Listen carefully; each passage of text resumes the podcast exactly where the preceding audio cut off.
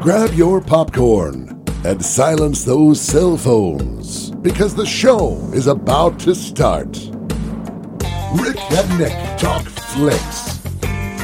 Rick Blaine is an award winning film critic featured on thebigscreen.net.org and has been highlighted on over 75 unreleased independent film posters in less than 12 different countries. Nick Brown. He's been the high school projectionist for the AV Club for over nine semesters and can be heard nightly at the theater talking loudly in the row behind you about the film being screened. And now they're joining forces. Ladies and gentlemen, Rick and Nick Talk Flicks. It is time to hit the theater seats. Another episode of Rick and Nick Talk Flicks. Your hosts nowhere to be found, so instead you have their stunt doubles. I am Dave Brooks. And I'm Joel Hoover. Glad to be here as a stunt double. We paid tribute to the stunt doubles a little bit later, a little bit earlier, a couple of episodes ago. So I think being called the stunt doubles for Rick and Nick is a bit of a high honor, Dave. Yeah, I'll, I'll take that. I think we've done what, 40 some episodes as the stunt doubles. It's like if uh, Coy and Vance never left the Dukes of Hazzard. That's an inside joke if you've been around long Yes, it is. Yeah, and that's a TV joke as well. Yes, Slight- slightly stepping outside the realm of our podcast. And I have dated myself. Hey- Speaking of tributes, though, we hey, got to pay. you tri- you cannot date yourself when it comes to movies or TV. I don't think it's just good references. Mm, I suppose, but if you're not in on it, so to speak, then out.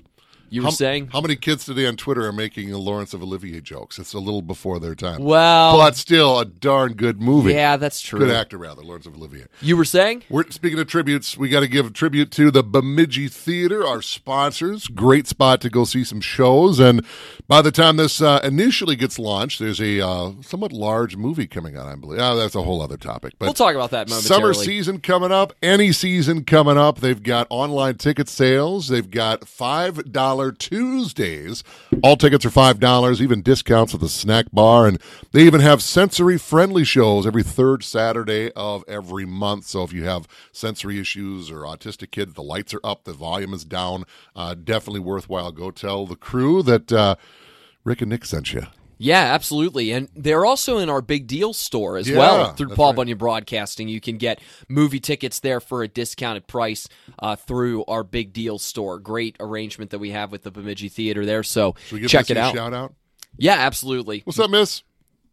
We love you, Missy. Yeah, thanks I- for teaming up with us. I got to see the production, the uh, projection booth. I'm just saying. Yes, you did get a tour. I, I still haven't gotten my tour yet, but but that's okay. It's all good. So, yeah, uh, big week, Dave. There's a lot of big stuff going on. There's some new trailers that are out for a couple of movies too. So we will briefly delve into those before we get into our topic today. Uh, hopefully, this episode is not a one-hit wonder kind of episode.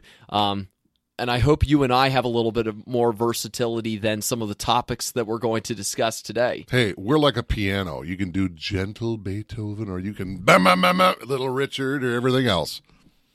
I've never It's the most versatile instrument there is. of being compared to a piano, but that that does work pretty well. And I guess there is a lot of versatility. Yeah. Oh yeah, do you ever watch Jerry Lee Lewis play that thing? He lit the piano on fire while playing it. Don't see a lot of that at a Beethoven show, do you? We're not going to light the microphone on fire by the way. We're no. we're just going to do the podcast. So I don't want an electrical shock. in the news today, yes, Dave, you alluded to it. There's a big movie coming out this week. A a movie that I am slowly but surely building myself up to after last year being let down thinking there would be a result. Are you, are you speaking about uh, the new Lion King coming? Well, the There, Lion that maybe that one too. The Lion King did have a sequel, but it's not like you expected there to be a sequel after it, or, or came into the movie and then left going. They're they're setting it up for another one. Hmm. So at least that wasn't the case here. But yes, The Lion King is coming this summer, and I've seen the trailer for it. But the Avengers are about to turn the corner. It's the one big release, at least as far as when we're recording this, coming up this upcoming weekend. And uh, I think it'll, I think it'll do some decent numbers. I'm pretty sure. I have a feeling, just a thought, a vibe.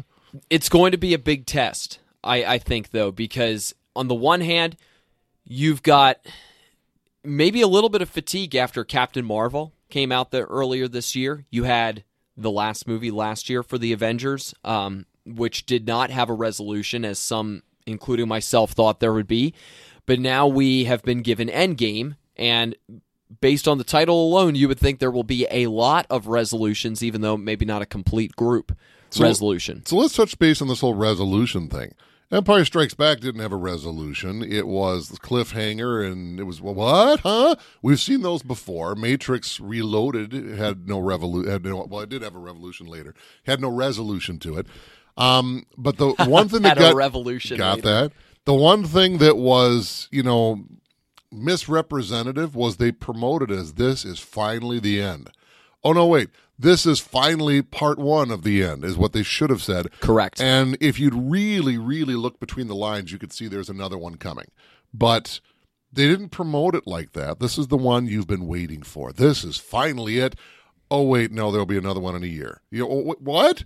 You know that came across as somewhat dishonest. But we'd asked ourselves, we'd asked the question about a year ago: Is this going to be the bursting of the bubble? Well, a couple weeks after or months after that came Ant Man and the Wasp. Did good business.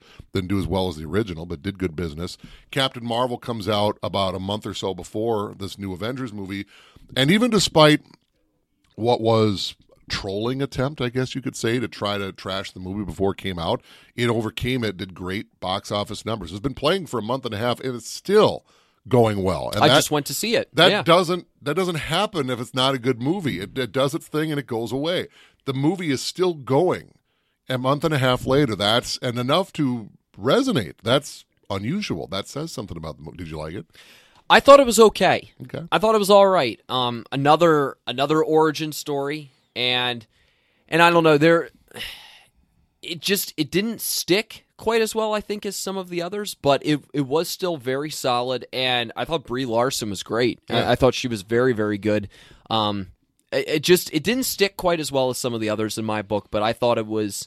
I thought it was still very good. It had it had some nice twists and turns, and it set up for this movie pretty well, I think. Um, and and introduced a very important, who I think will be a very important character.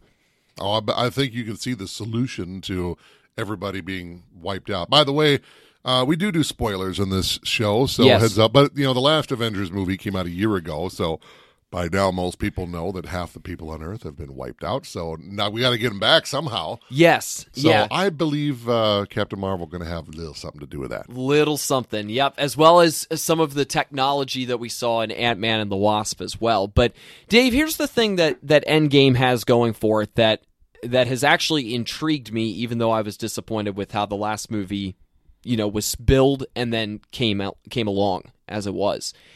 This movie is one of the few that I think you can truly say is shrouded in mystery. Oh yeah, The trailers, do, do you believe any of the footage that we are seeing in the trailers for Endgame? it doesn't matter. And where some people get bent out of shape that there's scenes showing up in trailers that won't make the final cut, It doesn't matter. It doesn't matter. Show me. I mean, I don't care if uh, Jane Erso is facing down a Tie Fighter on a catwalk that didn't happen in the actual movie Rogue One. Don't care. Makes you want to see it. I think it would be better served in a lot of cases if you did special footage just for the trailers that doesn't give things away. Even if you do I'll give you the best example Dirty Rotten Scoundrels from the 80s, Steve Martin and Michael Caine. And the entire trailer is them walking along a nice scenic Riviera Boulevard, and there's a narrator going, and then they just casually push somebody into the water. That was all the trailer was. Did not, and that scene is not in the movie. They did it just for the trailer, and it got people laughing. It was the funniest part of the movie that I'd actually gone to go see. That wasn't that good of a comedy, if I remember right and people want to go see that movie. And that's that doesn't matter. So if they're trying to mislead you, great, don't care. I don't think they're even trying to mislead. I think they are just keeping everything under wraps. Like they are they're showing like the the saddest stuff in the trailers like of everybody contemplating the current state of things. We're not seeing a bit of where this is going to go, which I think is great. I do too. I, I think they're doing it really well. And they've got them all suited up, marching toward maybe blasting into space. Uh, I, I don't know. I, I we're not seeing very much, and what we are seeing, I really wonder how much of it will actually be in the film itself. So the intrigue, they've got me intrigued because I don't have a clue. Plus, I think the Russos they might want to go into like some bunker hidden away somewhere and take all the secrets with them. I think they would want to um, before the movie actually gets released because that's how secretive they are right now. Well, it's week of now, and the movie really is going to start coming out where a Wednesday night. So we've got what 48 hours or so before secrets are going to start getting spilled. So now you're going to really have to start putting on your blinderthon 3000s or whatever goggles and sensory deprivations um, so here we go. But the two big things that want to you know I, are resonating with me is they've done such a good job kevin feige, feige and the russos. They really have shown that they have an arcing story here with everything. And it is held together and it is done well. And even after the last avengers movie we're well there might be a revolt here. Maybe the bubble's popping. Hasn't yet. But i also wonder that leads me to the second one this has been a long time. What, 24, something like that? Mar- uh, 22 MCU movies. This is the this is not the end, but it's the turning of the corner. And they actually just announced that the Spider-Man Far From Home movie, which is coming out this summer, will actually be the final movie of this phase. It'll have a little fallout from what happens in, you know, the Avengers movie, and then they'll go with Phase Four after that are the crew are the audiences going to follow along with this now? Because it's been such an investment. Maybe you need to sit back and have a cigarette. You know what i mean? Take a break try something different and it'll be interesting to see if the and not just marvel but will the comic book bubble finally burst at the end of this long long arc? I don't know. I really don't. But I don't run a mile and get ready to run another one. We've asked that question, I don't know how many times over the last couple of years, over the last couple of months. I keep thinking there's going to be a point where it's going to happen, but it hasn't happened yet. However, this has been a long time coming, this conclusion of this story. And I think some are speculating that there will be major characters who will either be departing or, or like getting a retirement or will maybe die in in this this upcoming movie. So Don't what is that going right, I I'm not what's that going to do? I, have learned I've learned to know better. So, what is that going to do though for the overall interest in the series? That's the big question. Stay tuned. Yeah. Not only that, you've got uh, other other news. Or any more adventures? Well, new other news there tra- there are starting to be more and more trailers that are coming along for some of the later releases later this year, which you and I will will record an episode on summer movies here in the coming weeks. So stay tuned for that. That's that's usually what we do is we'll we, we start to unpack what's coming up later on in the year as we get into May. It's looking to be a good summer season too. It's it's looking to be very intriguing. Two trailers in particular stood out to me. Uh, both are teaser trailers, essentially. The one was for the Joker movie and that has gotten some enormous buzz on social media. Twitter just erupted. There were, I think, 46 million views for that trailer last I checked, or something yep. along those lines. The numbers, Dave, are pretty impressive on the buzz for the Joker movie. Buzz, and yet it's it's some pretty significant buzz. Yeah, and uh, the other one. The other one, Once Upon a Time in Hollywood, which got its teaser trailer, which if you watch it, is not very Quentin Tarantino esque. That's if what you, I thought. Too. If you watch that trailer, yeah, you in particular mentioned that to me before the podcast today, going this. This did not feel like a Tarantino movie. It almost felt way too it, happy. It looks like a Sunny Delight commercial. You're going to get all these happy people going to some refrigerator. Well, we got this, we got that, we got some purple stuff, you know. It, and then you get this dark underbelly with the whole Manson part that's going to come in to be a play of that. It's just a teaser I don't know. I, I think it looks interesting. I think it sounds interesting, but I'd like to see more maybe right well the thing about the the manson murders part of this movie is that from everything i've read and heard those murders are providing a backdrop yeah. to the story that that this is going to yeah it's not about manson murders it's it's like the titanic well even that's probably not a good example it's about a well known event that takes place as the backdrop to the actual story. Put it that way. That's a very good way to put it. Oh, yeah. and of course, you got the new Star Wars teaser trailer, and now the reveal, yes. Episode Nine, Rise of Skywalker, and yeah, ri- Rise of Skywalker. You think it, they're going to do a little retconning with Rey? Just a thought.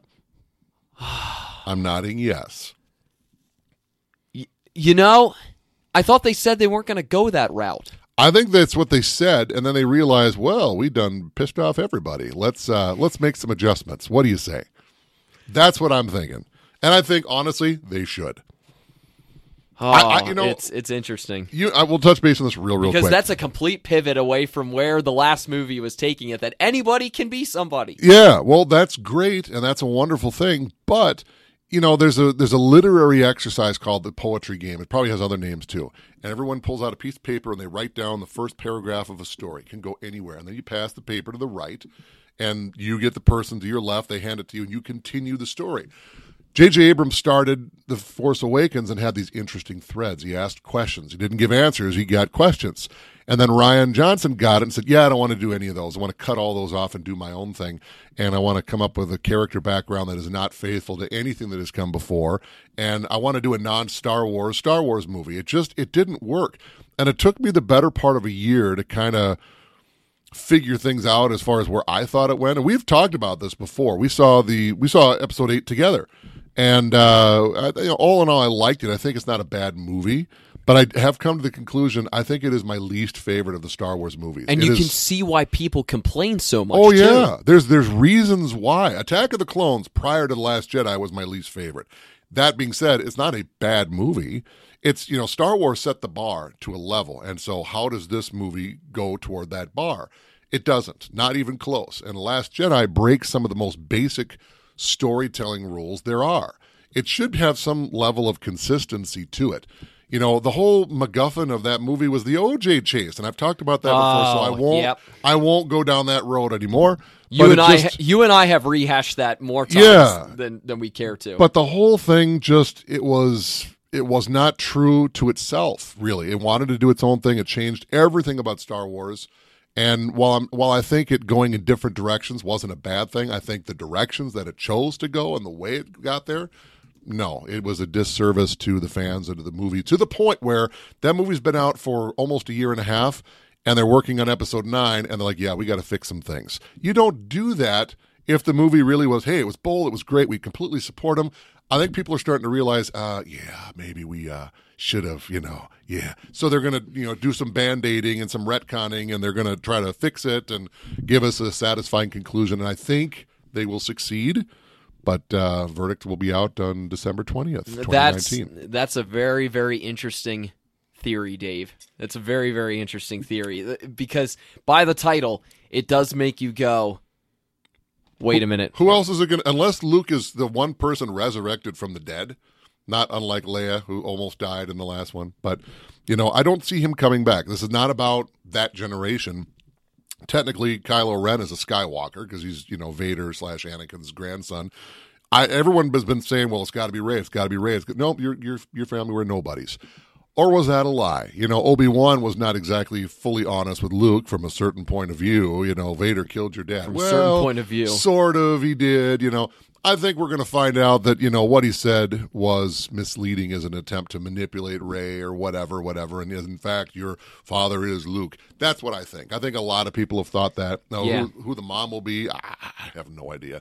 I think that was an idea that they had thought maybe would be explored in episode eight, but then Rian Johnson dropped everything, and who knows? So All right, we'll put that in the back pocket and get back to that back in a pocket. couple of months. We have an actual topic for this show, do we not? Yes, we do. This was your idea for this topic, and I you presented it to me, and I thought this is a great idea, and it's it's something we haven't really delved into, and and that's the idea and notion of one trick ponies, uh, and not just one trick ponies, but you could even branch that off uh, to one hit wonders in some ways. Um, but one trick ponies, people or movies that are very very rigid in terms of not having a lot of a lot of versatility to them. Evolution. That's another good way of looking at it too. Yeah, because for some, especially, and we're talking about acting here in particular, but you could even go directing too. For some, there is a certain way that they go about either making a movie or being in a movie. And that's pretty much what they are known for. And there's not too much in the way of I want to learn how to do something a little bit different. No, this is this is what makes me bankable and I'm going to ride with this or hope to ride with this and continue to make my money. We'll give you. I'll give you an example here of what we're talking about, and then I'll give it a twist. And we kind of were talking about this off air. The name Keanu Reeves came up. Well, he's Bill and Ted. Whoa, you know. And you see Point Break with Patrick Swayze, and it's basically the same character, but now it's like if uh, Bill S. Preston joined the military, joined the FBI. You know, it was the same kind of character. And then he started branching out into different things. Not to say that they were all hugely successful. Francis Ford Coppola did a Dracula movie in 92. Keanu Reeves was right in the middle of it. I wouldn't say he stole the show, but he was certainly showing things that he could do. He actually worked on stage in Britain and on Broadway. I think Broadway, or at least Britain's North End, or whatever the case. He started showing versatility and flexibility, and now you look at the run of his career with The Matrix and uh, now he's got John Wick movies going, and you know they're they're pretty interesting. I don't think he's ever going to win an Oscar, but he is certainly not. He's come a long, long way. Funny enough, since they're going to do a third Bill and Ted, he's come a long way from Bill and Ted. And he so he's not a one trick pony. He may not be the greatest actor in the world, but he's got some greatly entertaining movies. He's got hits and misses, but you can't pigeonhole him as a one trick pony because he clearly is more than that which is why there could be some discussion that we have here. Because when I brought that one up, Dave, you made a compelling case for why he's not a one trick pony example. And then the more I thought about it, especially when you brought up Bill and Ted, the more I was like, you know what? Yeah, he's not just a, a guy who's a brooding action guy. Although in two of his more well known roles in The Matrix and in John Wick, he is known as that. But then you've got something like Bill and Ted. When you watch that, you suddenly realize whoa. Whoa. There is more to Keanu Reeves than I thought, and you kind of have his his uh, voice running through your mind as you say that. And even beyond the big screen, he sort of has a Bill Murray esque quality to him, and I don't mean in the funny. I mean in the public lore of him. You know, does Bill Murray just walk into a party and do dishes? Yes. But not that Keanu Reeves necessarily does that, but he's got this reputation he's built as one of the nicest guys the money he made not all, not every dollar but by gosh a whole lot of it from the matrix movies he gave everybody on the special effects crew uh, i think it was a range rover or whatever it was. Really? That's not cheap but he did it because he can. You know who does that? Nobody does that. But there's countless stories about where he'll be somewhere and he'll meet fans and he's just genuine and down to earth and oh yeah and oh you have you know i'll buy you sure we'll buy you lunch and yeah that's so that kind of thing has risen too. People want to see keanu reeves movies because they like Keanu Reeves. I mean, he, he's got some good picks. John, you know, speed, lightning in a bottle. I mean, he did a lot for that movie. So, not a one trick pony. He's definitely proven to be versatile, and with his behind the scenes antics is not the right word, but it's the only one that comes to mind as well, helping that. All right. So, movie or actor or director wise, Dave, the, what is a prominent example of a one trick pony in your mind? The easiest one that came to mind immediately that I can throw a poke a stick at is Seann William Scott. And I hate to say it, he's a Minnesota boy too, from Cottage Grove, I think. But Stifler, that was what he was. That's what he does. And every movie that hasn't been an American Pie spinoff has been some variation of Stifler, something similar. I think probably the even if you saw him in the original Final Destination movie, he's kind of Stifler esque so it just and this is even before Stifler. So it just that's that's the thing. And so he there's a shelf life for things like that. Same thing with Bobcat Goldthwait. He had that you know, whether he's directing or anything, he hasn't had anything success of note. Maybe Bobcat Goldthwait's before your time, and you're like, I'm trying to think. Police Academy is probably the best place to point him out. Okay. Um, but he was he had the he had the shtick about him, and that was it. When it ran it when it ran its course. That's a good word. When the shtick. When the Stifler yeah. thing ran its course, well, he found a great niche, but every niche has to have a shelf life. That's why it's a niche, not a genre, so to speak and it ran its course and it was done. And while Goldthwait has branched into directing and he does some other things and he's still around and he's still relevant on underground, he's not really mainstream anymore and he's certainly talented. I'm not taking anything away from him. And so is Seann William Scott. But that course has been run and it's done now. And until he finds some other way back in with some other non Stifler esque way, it will probably be done for him. One of the biggest commonalities that I found when when searching for people who would kind of fit this this mold, a lot of them are comedy related. Yeah. They they rely on on their stage, uh, kind of their stage persona, to carry them through the movies that they are into as well. A lot of a lot of stage people, but even but even those who may not necessarily be stage people, but they are comedic actors. They they kind of go that route. Kevin Hart came to mind right away for me. I think I think Kevin Hart is is a, a one trick pony. He he goes for that that high pitched voice, that that complaint. I, I'm complaining about this thing that I am dealing with, which it is funny. But when you've watched a couple of, uh, if you've watched like any of his TV stuff or any of his stand up or any of his movie uh, of his movies, that's what you're going to get with Kevin Hart. You know what you're getting. And yet people do love to go and see his movies, but you know what you're getting with Kevin Hart. And oh yeah, there are probably going to be a couple of height jokes in there as well at his expense. So you're, getting a lot of the same thing with him because that's that's kind of what his comedy has been built on, and thus that's what the movies he's in are built on as well. But you know he's bankable, and he knows he's bankable for being in that, and and so do the people who have him be in their movies. Is I'm going to rely on Kevin Hart's brand of comedy, and I'm going to roll with with that. You can get you could pick out a lot of different comedy people, and I think you could say that about them.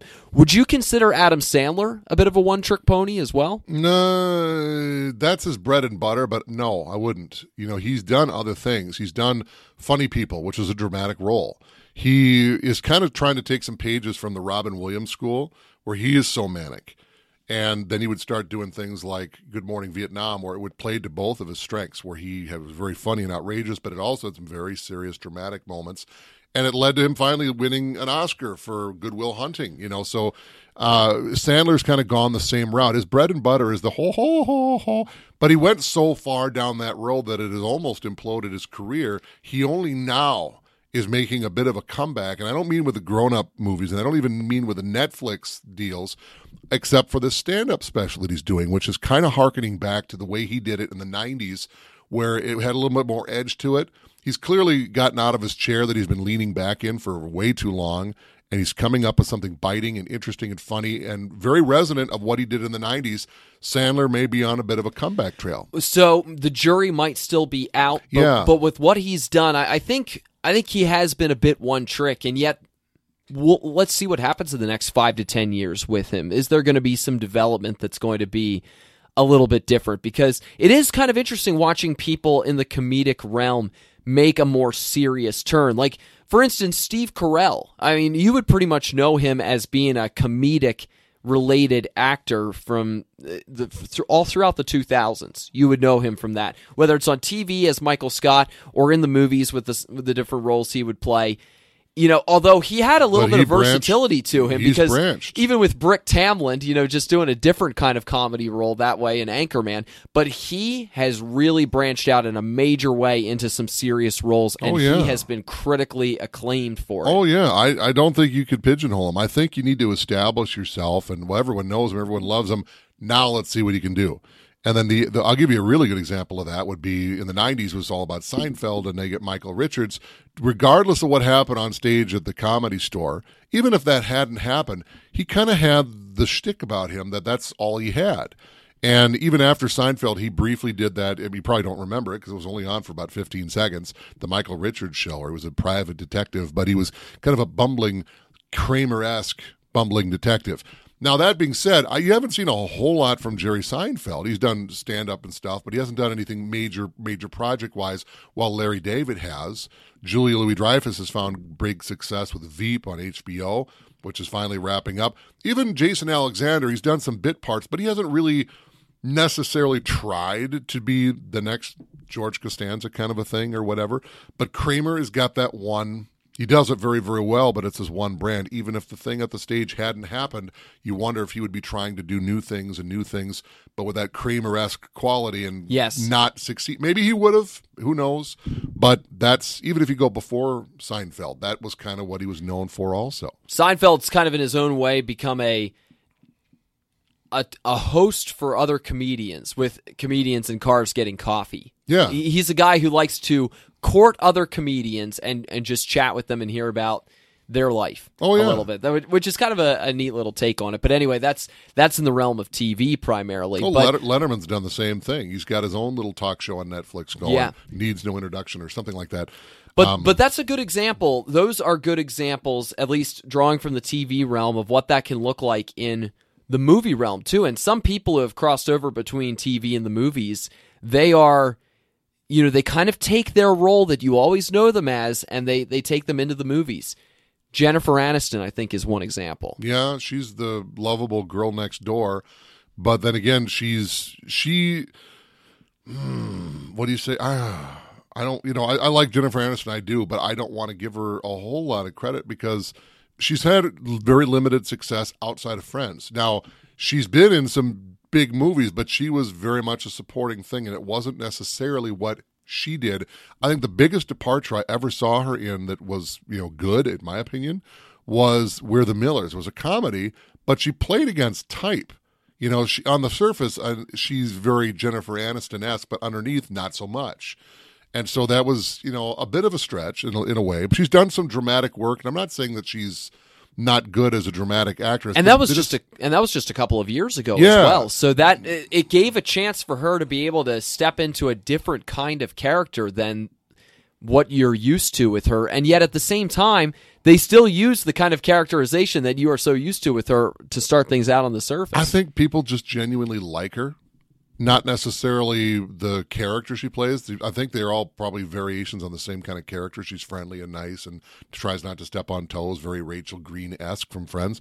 But people generally like her, and so there's there's nothing wrong with that, you know. And there's it's a one trick pony if you've got some kind of an angle and that's all you do. If you go out and you're just an actor, you know, then it's hard to say you're a one trick pony if you're just trying to be in every movie you're some sort of an everyman, like Tom Hanks generally. Not every movie. Forrest Gump is not an everyman. Um, what was that one he did with the Coen brothers where he would look like Colonel Sanders? That was very different. Anyway, um, can't remember what that movie was called. Um, but he's generally best known as being an everyman. I mean, Captain Phillips. He, you know, anybody you could see anybody captaining that ship. You know, Tom Hanks has some quality about him to do it. That's his big thing, but he does other things. But they are in versatile roles. Very too. and versatile roles. Yeah. So he's not that way for a while up till the early 90s when he did Philadelphia and Forrest Gump.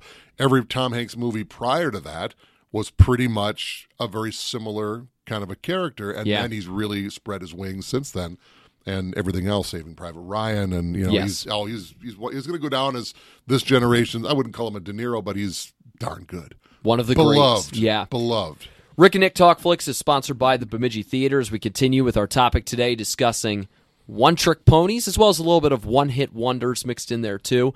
What else did you have in mind, Dave, in terms of one trick ponies or, or ones that, that you were thinking about when thinking about this topic in general when it comes to the movies? I can go. Um, it's hard to it's hard to do this with a particular movie because um, if there was only one, there was only one. Well, were there plans for more? Well, sort of. You know, I'm not talking about things that were tried and disaster fell. Um, like you could look at Universal's attempt to resurrect the dark universe of the Mummy and Dracula and Frankenstein. They did get the Mummy movie out with Tom Hanks, and it did not, or with Tom Cruise rather. Sorry, did not go so well. But I wouldn't necessarily utilize that as an example. But I would. We would talk about Keanu Reeves. I would talk about The Matrix. When you're talking The Matrix is so awesome, you're generally referring to the original one. Now they made others. And and while we're talking about this, we'll lump it in with it is Pirates of the Caribbean. The first one, hugely inspired. Great movie. I really did love that movie. And the first Matrix, fantastic. Wow, let's do more.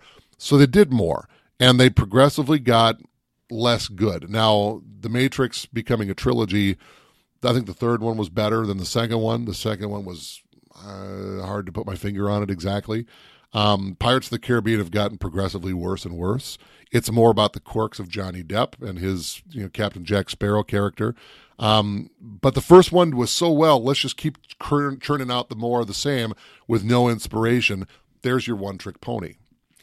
I had both of those written down as well. Yeah, the same the same thing. And I even included in the Wachowskis with, with yeah. the Matrix because they haven't really found much in the way of of commercial success outside of that first Matrix. And they had one of the biggest bombs in in Hollywood history post Matrix when they did Speed Racer. It yeah. looked like you were on LSD.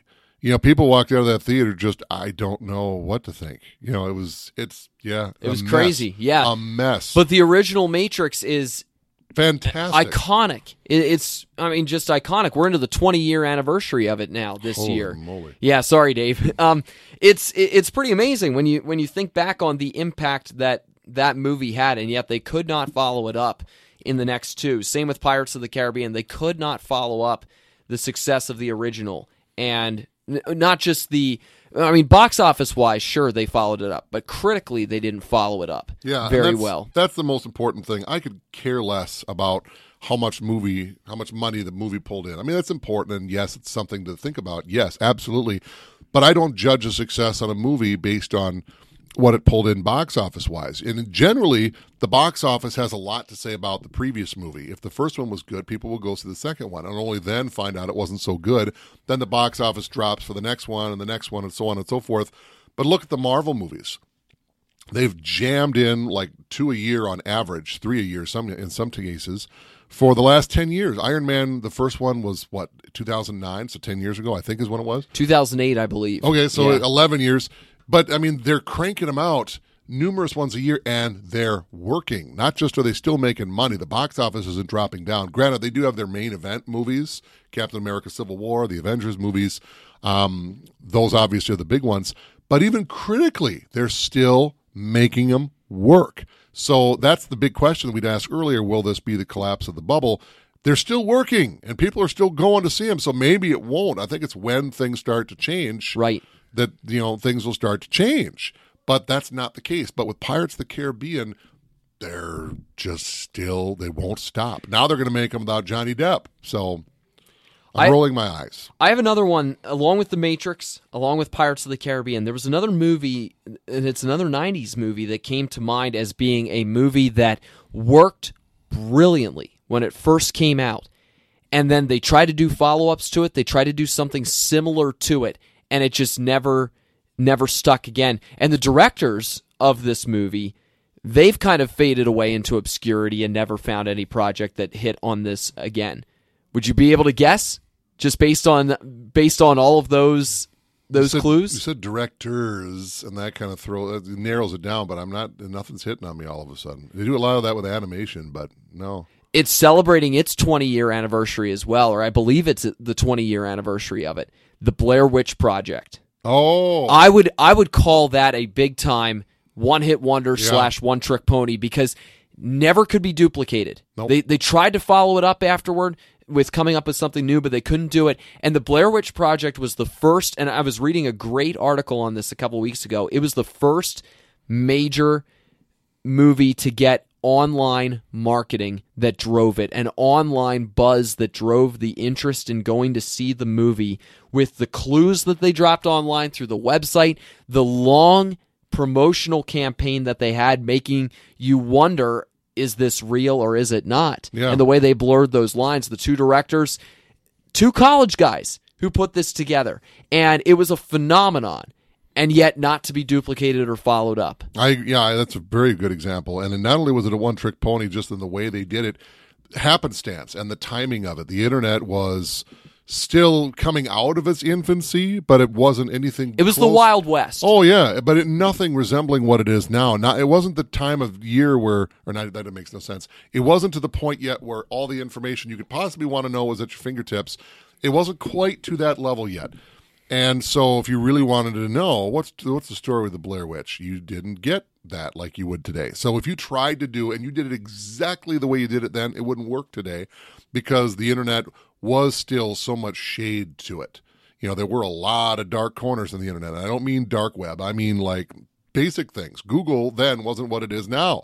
Amazon. I'm not spending money online. Are you kidding me? The cream hadn't risen to the top yet. No, not and not even that. It just it wasn't fully formed. You know, it was still very fetal. You know, it hadn't quite developed yet. yeah. And so it worked for what it was, and you couldn't go look for the real truth because it wasn't there to be found yet. You know, now it would be.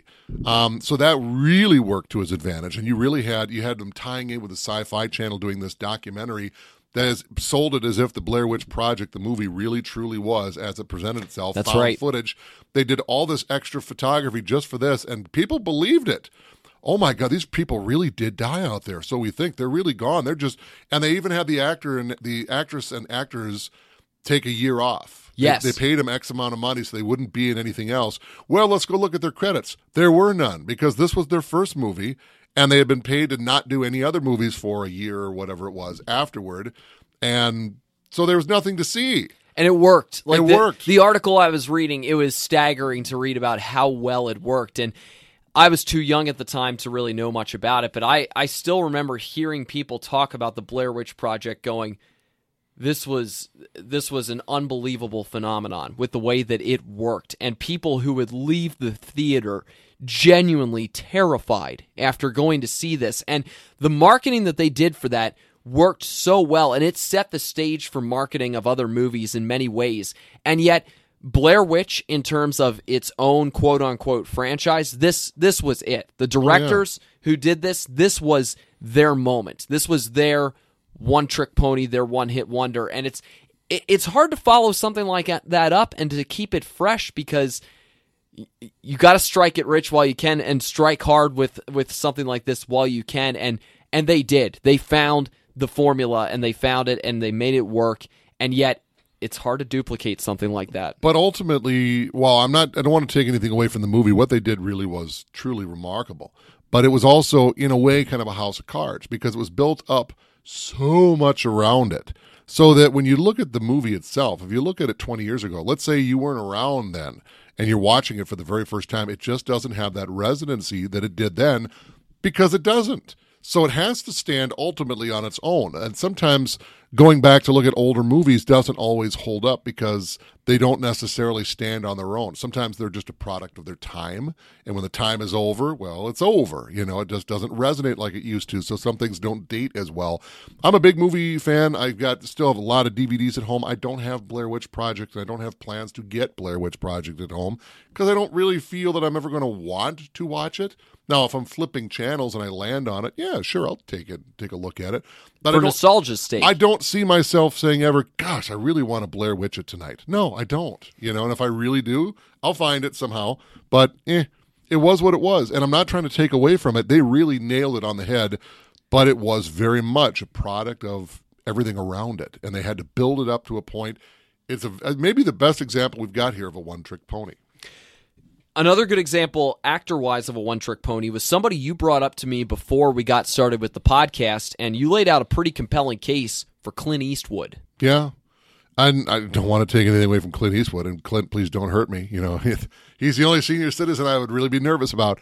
But every Especially ki- with that snarl on his face if he Yeah. step into the room. he found something about him that works, uh, a, a mannerism that just works. I mean, he's a charming guy. If you And watch him in- individualism as well. yeah, I mean, if, whether you're talking about the spaghetti westerns, to the Man with No Name, to Dirty Harry, to um, William Munny and Unforgiven, to uh, I forget the name of the character in Gran Torino, they are essentially the same character. They are pretty much the same way he does it. He's got the the gruff, you know, minimal answers. Well, I guess that I'm not even going to try to do an Eastwood impression. He's a talented guy. Don't get me wrong. As a director, he's found a whole new career, and younger people kind of know him as the director more and that older guy rather than Dirty Harry or these, this guy that could really do it. I'm very entertained by his movies, but they're basically a takeoff of the same character over and over again. It's one that he's done well, and because he's got such charisma about him, it works for him. And so, uh, but it is kind of yeah, Which honestly is a testament to Clint Eastwood that he can bring the same kind of character into different genres. Yeah. And he makes it work pretty well. And you you almost don't mind in your own way. Like I the man with no name is technically he's three different characters in those three movies. Yeah. And yet you know, he's still pretty compelling. You know, even in some of his other westerns, he's still very similar in that way, even though he's different characters. And yet, he still has this gravitating presence about him that makes you go, yeah, this is really entertaining, even though this does feel very similar. you could see if you you know any of those movies where he tells you the character's name. If you edited that part out, you could almost make a compelling case that it's the same character from movie to movie to movie. Even though one might be in the Old West and another might be on the streets of a city. Maybe Clint Eastwood's a time traveler. San Francisco in the 70s and early 80s, the Old West, and it's the same guy essentially doing kind of the same thing in a way. He just wants to be left alone. Dirty Harry, not so much. I'm but- typing this in on Google. Is Clint Eastwood a time Not Clint traveler? himself, but his characters. His character is Bob Stevens or whatever, and he's just traveling through time and winds up in these movies somehow, to being essentially the same character. Um, and I, I'm, I'm, do not want to take away from Clint Eastwood. He's a Hollywood icon, and deservedly so, because he's managed to do it. His one trick show has lasted a long time, and he has certainly become more versatile. I mean, his directing abilities, which he's done for a long, long time, and found some success with the Oscars, and but lately less so. Um, uh, he's that's all I'll say about that. Yeah, it doesn't necessarily have to be bad. This one trick pony kind of nature to some of these to some of these performers as well as to some of these movies. Where it gets bad is if it does become stale or it's like there there's not a gravity about that person or there's not a pull about those movies that keeps you coming back even though you kind of know what you're going to get. You know, in some ways you mentioned you mentioned the superhero movies earlier. In many ways you could say that that Marvel has its own cookie cutter formula with the way that they do uh. movies. In some ways, they have a formula, and I know Yeah. that's I know that's pretty general, but at the same time, you kind of know what you're going to get, but it keeps you coming back, and yet the individual stories are intertwined, and they each kind of have their own way of going about doing it enough. I think with- while you, I, I wouldn't say cookie cutter. There's definitely a formula. There's definitely rules in the same way that there's James Bond formula. You know, what works works, and you do get those examples where they'll go a little different. Skyfall was a very different Bond movie. So was On Her Majesty's Secret Service. They they kind of stray from that formula. Uh, it, on Her Majesty's on her oh on Her Majesty's Secret Service. I can't speak this morning. Was at the time not so beloved. It has become much more since. Yes. And uh, Skyfall has been. I just watched since- it. The, I just watched it the other week, and I was like, "This is a great movie," and I Yeah. never thought about that. Yeah, Skyfall was beloved from the get go, but it had those rules, and and Marvel's got those rules. DC had some rules, and they really weren't working too well. So they had their formula. You got to find what works. And speaking of superheroes with DC, another one I'll give you was Superman. Superman on the big screen has generally really only worked once, and that was with Richard Donner. So that's the original 1978, and for the Donner filmed half of Superman 2 before that whole debacle, and that's a whole other topic.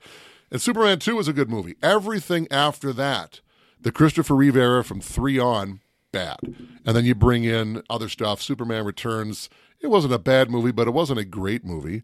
And the Zack Snyder era, I think Henry I think Henry Cavill does a very good job as Superman, but those movies leave you wanting something more and different. Even Man of Steel is probably the best of the bunch, and even that is it's an okay movie, you know, but it's nothing special.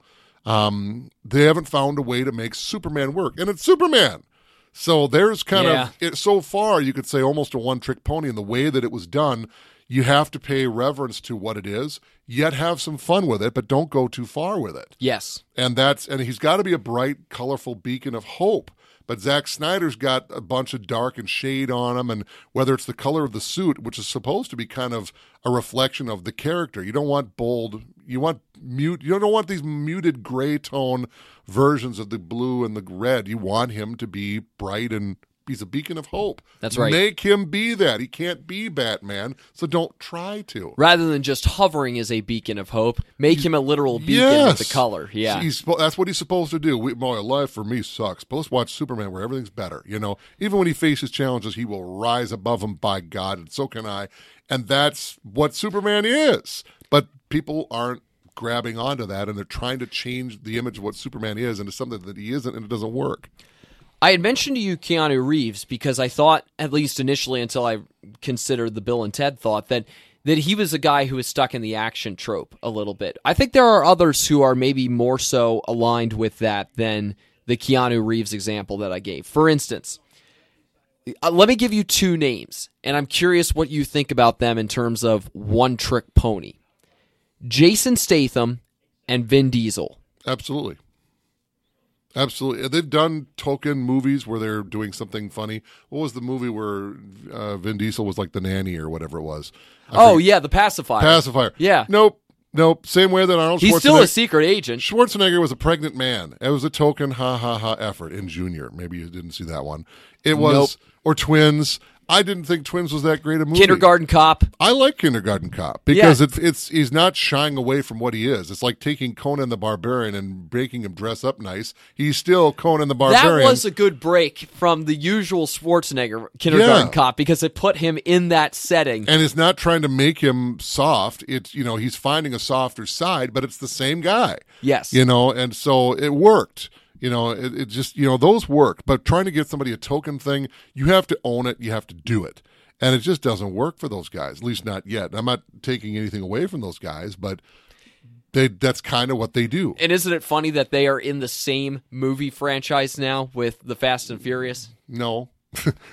There's only so many action stars now. They got to find more to bring them in. So, well, who do we got left? It's like those. Uh, And hey, let's spin it off and do Hobbs and Shaw now too, Yeah, which is got- unnecessary. when we do another Expendables movie, well, we got to bring in all these guys that were one named action heroes and try to get them together somehow. Yes. I think that has had its shelf life now. I think not to say there won't be an Expendables four, but I think the bloom is off the rose now.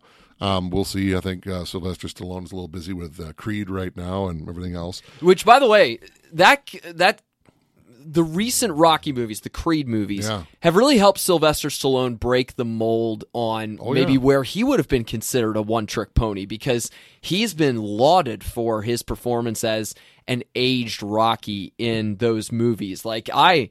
I love the Creed movies, and a big part of that is not just Michael B. Jordan, who's fantastic, but they've reinvented Sylvester Stallone a little bit, and they've reinvented Rocky a little bit into this sage older man. Well, they've got a new Rambo movie coming too, where this this will allegedly Oh, be the good last grief. one. There, there, there's a connection between those two, but there's also a dissimilarity.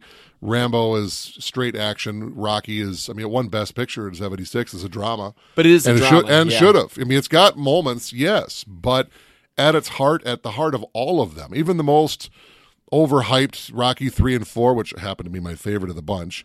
Um, they're still at their core very dramatic, and that's what works. Yeah. You know? So But like Jason Statham and Vin Diesel are very good examples of they do it the same thing over and over. yes, and especially in the action genre. We mentioned the comedy genre earlier and how it's so easy for people who are within it to.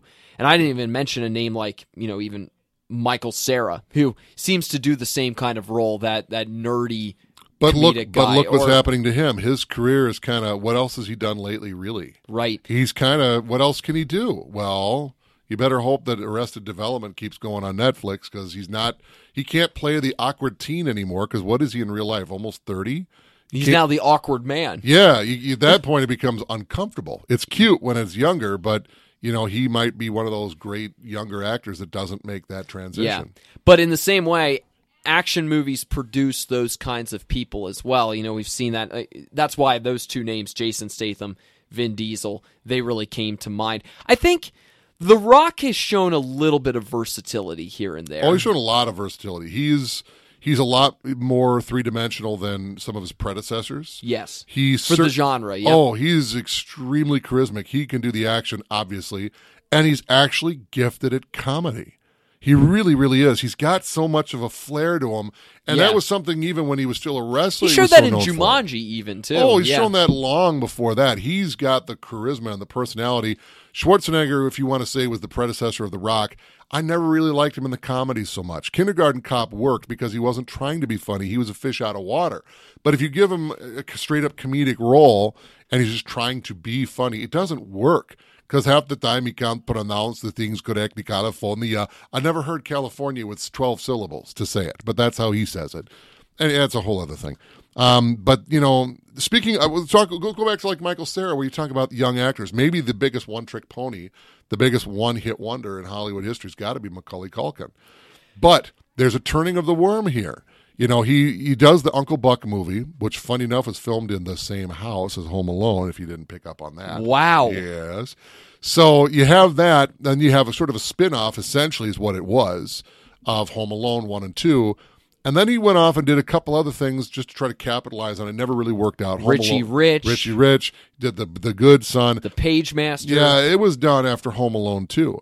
But he's a guy that also had a lot of family issues behind the scenes with his dad. That's a long story. You can look into it all. His dad, former star, um, tie-ins with Michael Jackson, um, all kinds of things. He's kind of rejected Hollywood in a way, but he's not gone away.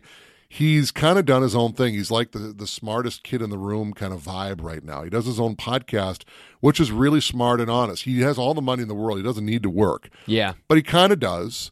And he's, the, I don't think the verdict is in on him yet. He did the Google commercial. did the Google commercial, which is kind of a takeoff of what he does. He does a lot of podcasting. I don't think the verdict is fully in on him yet. I think for a while it probably was, but he, the verdict may be going back to an appeals court here, so to speak. He's not a one trick pony. He's in the one hit wonder category. Too early to say. Too Yeah. early to say. He certainly has got talent. He's done other things. He does a little bit of music, but he might be maybe somebody that we'll remember more as a social commentary on Hollywood. Maybe. Well, there are two other child actors that I thought of on the the one hit wonder side, and I'm sure Dave, you would you would agree on both of these counts.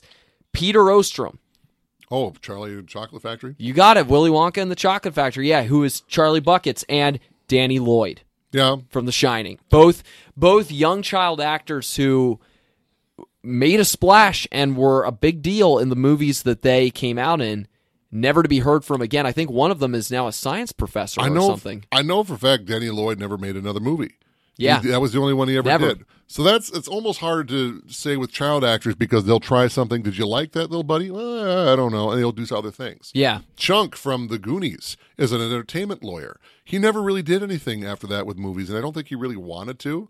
So, can you call him a one-trick pony or somebody that tried something, didn't love it, is known for it, but that's went on why to other things? that's why I prefer to think of it as they're in the one hit wonder category. They but but even even that, I mean, you keep Vanilla Ice put out other songs, but you only remember him for Ice Ice Baby. You know, it's not that he didn't try.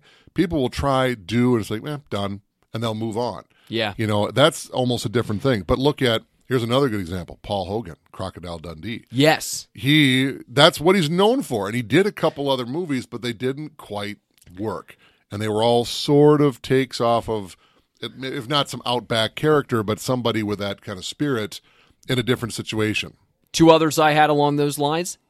Elijah Wood is one that comes to mind. Oh no, I would I disagree with that. You you would. oh, big time, big time. You know, in a you would think of other things apart. Uh, I know he was, especially as a kid, he was in some movies or when he was younger. But Frodo Baggins is Oh, that's that's what people know him for. But he's made the choice to do offbeat stuff that works. He did a show on FX. Um, what was the one oh the yeah, it was just dog? just the other Wilfred couple or something of years ago. Yeah, Wilfred. That's it right. got great response. He did good. It was only going to run for a limited time. He got great reviews on it. He's done other things. I think he's a lot more versatile than that. I mean, Lord of the Rings is the big commercial one that he's done that everyone knows him for. But that's not to say he isn't steadily working and in noteworthy projects, getting noteworthy praise, doing something that is very Frodo non Frodo. You know, then then can we agree that at least in a mainstream sense, he was a one hit wonder? Because that's kind of what I was thinking. Is I've seen him in other stuff, and I've seen him here and there, but it's all very I got- limited. I'd say I think it's a subjective claim. I think one hit wonder implies you keep. It's like the mighty Casey at bat. You keep going up, you keep swinging to that ball, and you miss it, but you hit it that one time. That's a one hit wonder. If you're going to go and you had your one day at the big leagues, you're like, you know what, I'm never going to get this good again, or I want to do different things. It's not a one hit wonder. It's changing streams. It's getting out of the park. It's going to do something different. I don't want to hit anymore. I want to be a pitcher. You know, you do something different, but you find success at it. This might be the big thing that I'm known for, but this isn't all I'm going to do. And so, I, I one hit wonder So implies. it depends. How, it depends on how you define it, essentially. But I think generally the impression is this was the only time you could make it work. Doesn't necessarily mean failure, but this is the one time that it worked for you. You know, with Elijah Wood, it works, but on a less level. And he's intentionally going for offbeat, quirky stuff. And it's working. He's got he's got a good career in that. He's still a big name, not just based on some movie that came out 20 years ago almost. God, can you believe or 15 years ago, let's be fair. Um, he's he's got a, he's got a well known for things since then. They're just not on that size of scale. And the same thing with you know um, Viggo Mortensen, who was you know ever one of those. That's that's what he was best known for, but he's done other things since. well, I mean, he was just in Green Book, which There- was that just came out Best Picture. Best yeah, Picture winner, and he was. I remember he was in Hidalgo as well. He's been in. He's been in a couple of other things. He's like, been in a couple other things, but none of them have equaled the success until Green Book, that just won Best Picture, of Lord of the Rings. So you could almost make a claim on that up until this, but then again, maybe not so much.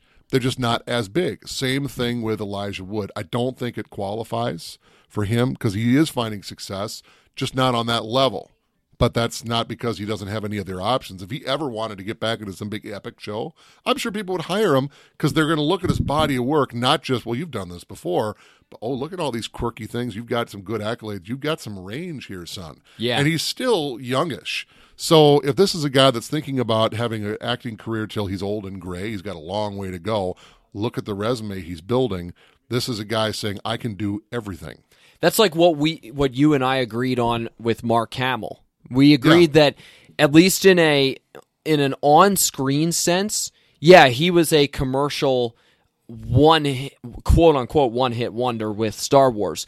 But when you broaden the scope, it's actually not entirely true because as a voice actor, he's been excellent as the Joker, and he's going to be doing some other some other work here in the near future too. Child's play. with yeah. Child's Play, yeah. the new Chucky. So he's done he's done some great voice work. He's just varied what he's done. So what it comes down to is what is your interpretation when it comes to the one hit wonder side? The one trick pony side, I think there's some interpretation there too. Yeah. But when it comes to a one hit wonder, it's a little bit less defined and That's it's what a little bit it so different. much fun. If Yeah. You just, if you just say, I think this, yes, you are correct. Next.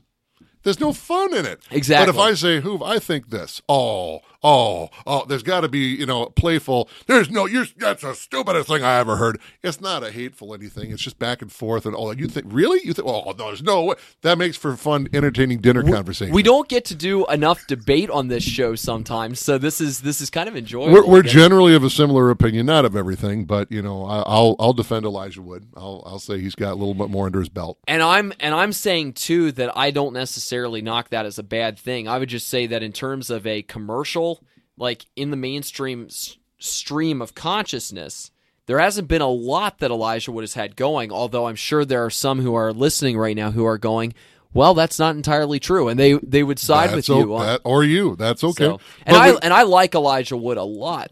It's it's just that singular role, Frodo Baggins. well, I agree. That's that's that's the peak of his mountain, but it's not a peak unto itself. And it's not a- the full story. Part of a range. Absolutely. But Yeah. what we, what we we could go back to a good example would be say Shannon Elizabeth.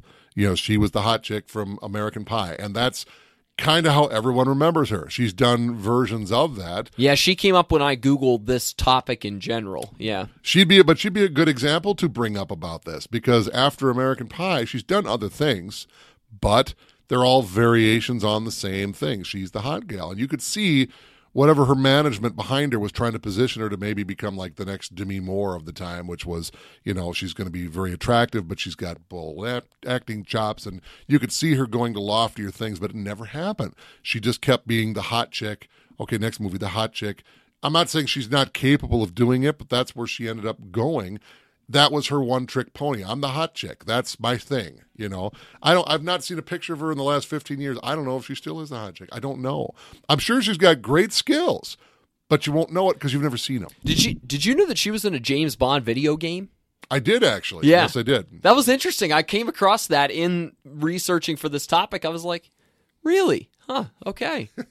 I, I, and you know something like that. I'd love to see a movie where here comes Shannon Elizabeth as a completely different character. I mean, she's an attractive woman, so she'll still be an attractive woman, but doing a show where it's not about her looks; it's about what she can deliver. Wouldn't it be funny if if we would get a movie that takes a series of people and puts them into roles like that or movies that more movies like of different sorts that that continue to take our preconceived notion of maybe an actor or an actress or a director even.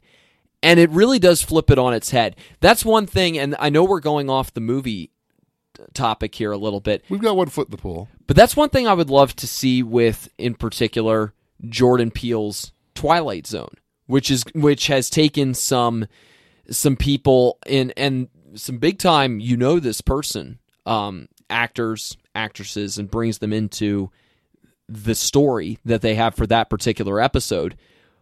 It'd be kind of cool to see that in a small screen w- way with a, a series like that that that brings in different people for each episode. But it'd be cool to see movies that would do that, or a movie that almost intentionally does that while also weaving a unique story. And yet it brings in people who you know for one particular thing, and it totally flips it on its head. I think it'd be, I think people would come to see those people and then suddenly realize this is something entirely different. And if you can craft a good story around it, then you might have something really good going. I'd like to see. I'll give you. I'll take a spin off of what you're saying.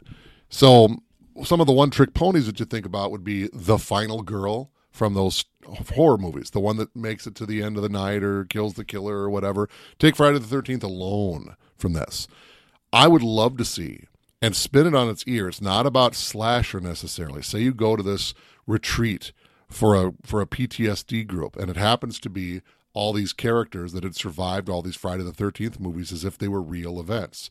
They all have a shared backstory. They all survived. What's his face?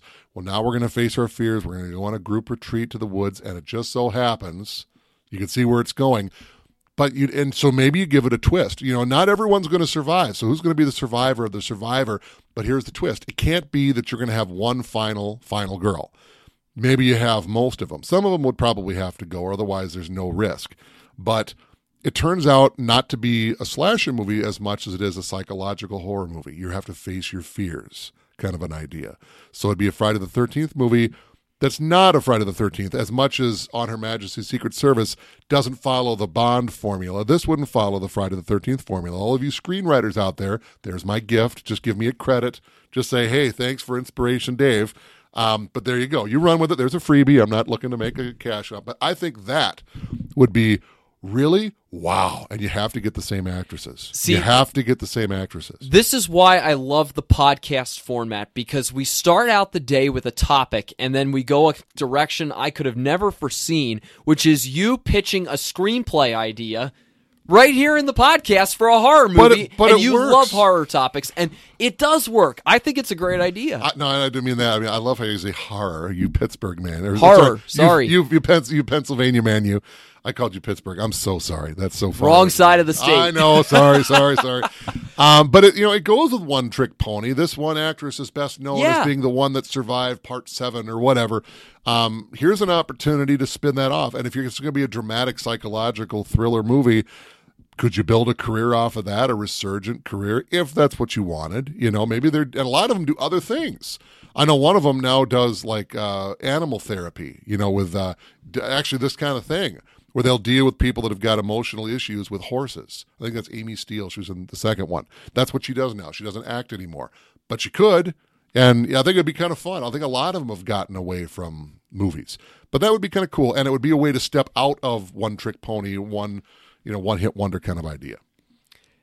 in more ways than one it would be doing that because when when you would look at who would be in it it would be kind of reminiscent of that that idea in general it, it'd be an idea that you are seeing play out on the screen and yet it's also true of the people themselves who are portraying those Well, try this on for size. In a lot of those slasher movies, some of the characters they give you just to populate the screen with people that might get killed off, some of them are intentionally designed as people you don't like, so you can't wait to see them go. right What if you really cared about every one of them?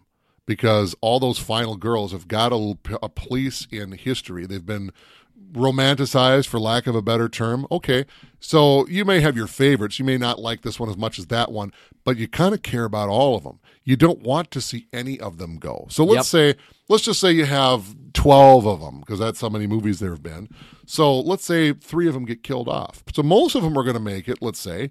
But the ones that do, when they go, it's not like, all right, Jason. It's like, no, I wanted that one. You know, that would be something different. Now, what does that do? That pulls you in as an audience member. You want to defend the ones that are left because, by gosh, now you start rooting against who has been the anti hero for this whole franchise. You want to see Jason get beat down because you don't want one more. No, not that one. Oh, what? That's how you change that. We're gonna have to get into a build your own movie topic here at some point, Dave, because that's some brilliant thinking. That's and that's spoken as a guy who has watched a lot of horror movies, which are another one where you you could say there's a one trick kind of nature to some of it. Although oh, yeah. they've they've come up with new ideas over the years, but that's a that's a good one. Yeah. I like that. And I think that's a good place to wrap up on too, and, and a place to ponder more ideas on how can we take the one trick nature of some of these movies and some of the people who are in them and try to flip them into new ideas because that's something you and I have talked about so often. We'll take a look at How do we create originality? and take we just kind of brought this out. Here's a great example: Jordan Peele. He's a comedian. You know, there's a lot of sketch comedians. They're a dime a dozen. They're very talented, but they're a dime a dozen. Had he just done Key and Peele and got that off the air and tried to do the next version of Key and Peele, well, who's Jordan Peele? Who's who's he? So then he took and spun everything on its ear. He went from comedy to call it what it is: horror, thriller, whatever you want to do it. Twilight With Zone comedic also twinges in with some comedic twinges, but it's a whole different thing. He's come up with a whole subgenre. Even if this is the last note he plays in his symphony, so to speak, wow, wasn't that poetic? Then that would be he's not going to go down as a one-trick pony. Well, Key and Peele, great comedy, and then you do Get Out, you have Us, you have the Twilight Zone, and whatever else he's going to do in his career, he could kind of go pretty much anywhere. I wouldn't be surprised if he showed up in an action movie. Why not? Why not? Yeah, he's he's got it going right now, and he's he's been impressive. He has made me really consider getting CBS All Access just to see what he's doing with the Twilight Zone Yeah. because I enjoy watching the old one on Netflix. Rick and Nick Talk Flicks is sponsored by the Bemidji Theater located on Highway 2 just across from the Bemidji Airport. Don't forget about their $5 movie nights on Tuesdays. You can also check out our big deal store at paulbunyanbroadcasting.com and you can check out the deals that are there for the Bemidji Theater uh, to go on a discount. Although with those tickets, mind you, you do have to wait sometimes, I think about two weeks or so, uh, because no comp tickets are allowed sometimes on big movies. For instance, you will not be able to use a comp ticket on the Avengers End, Endgame for at least two weeks, probably. Yep. So, keep that in mind. If you don't go see those movies right away, then wait a while. I could probably go use it to go see Jordan Peele's Us this week. Yes. It's been a couple weeks. Yes. So it would work all right for that, but probably not for Endgame. Yes, so there are restrictions to some of those passes.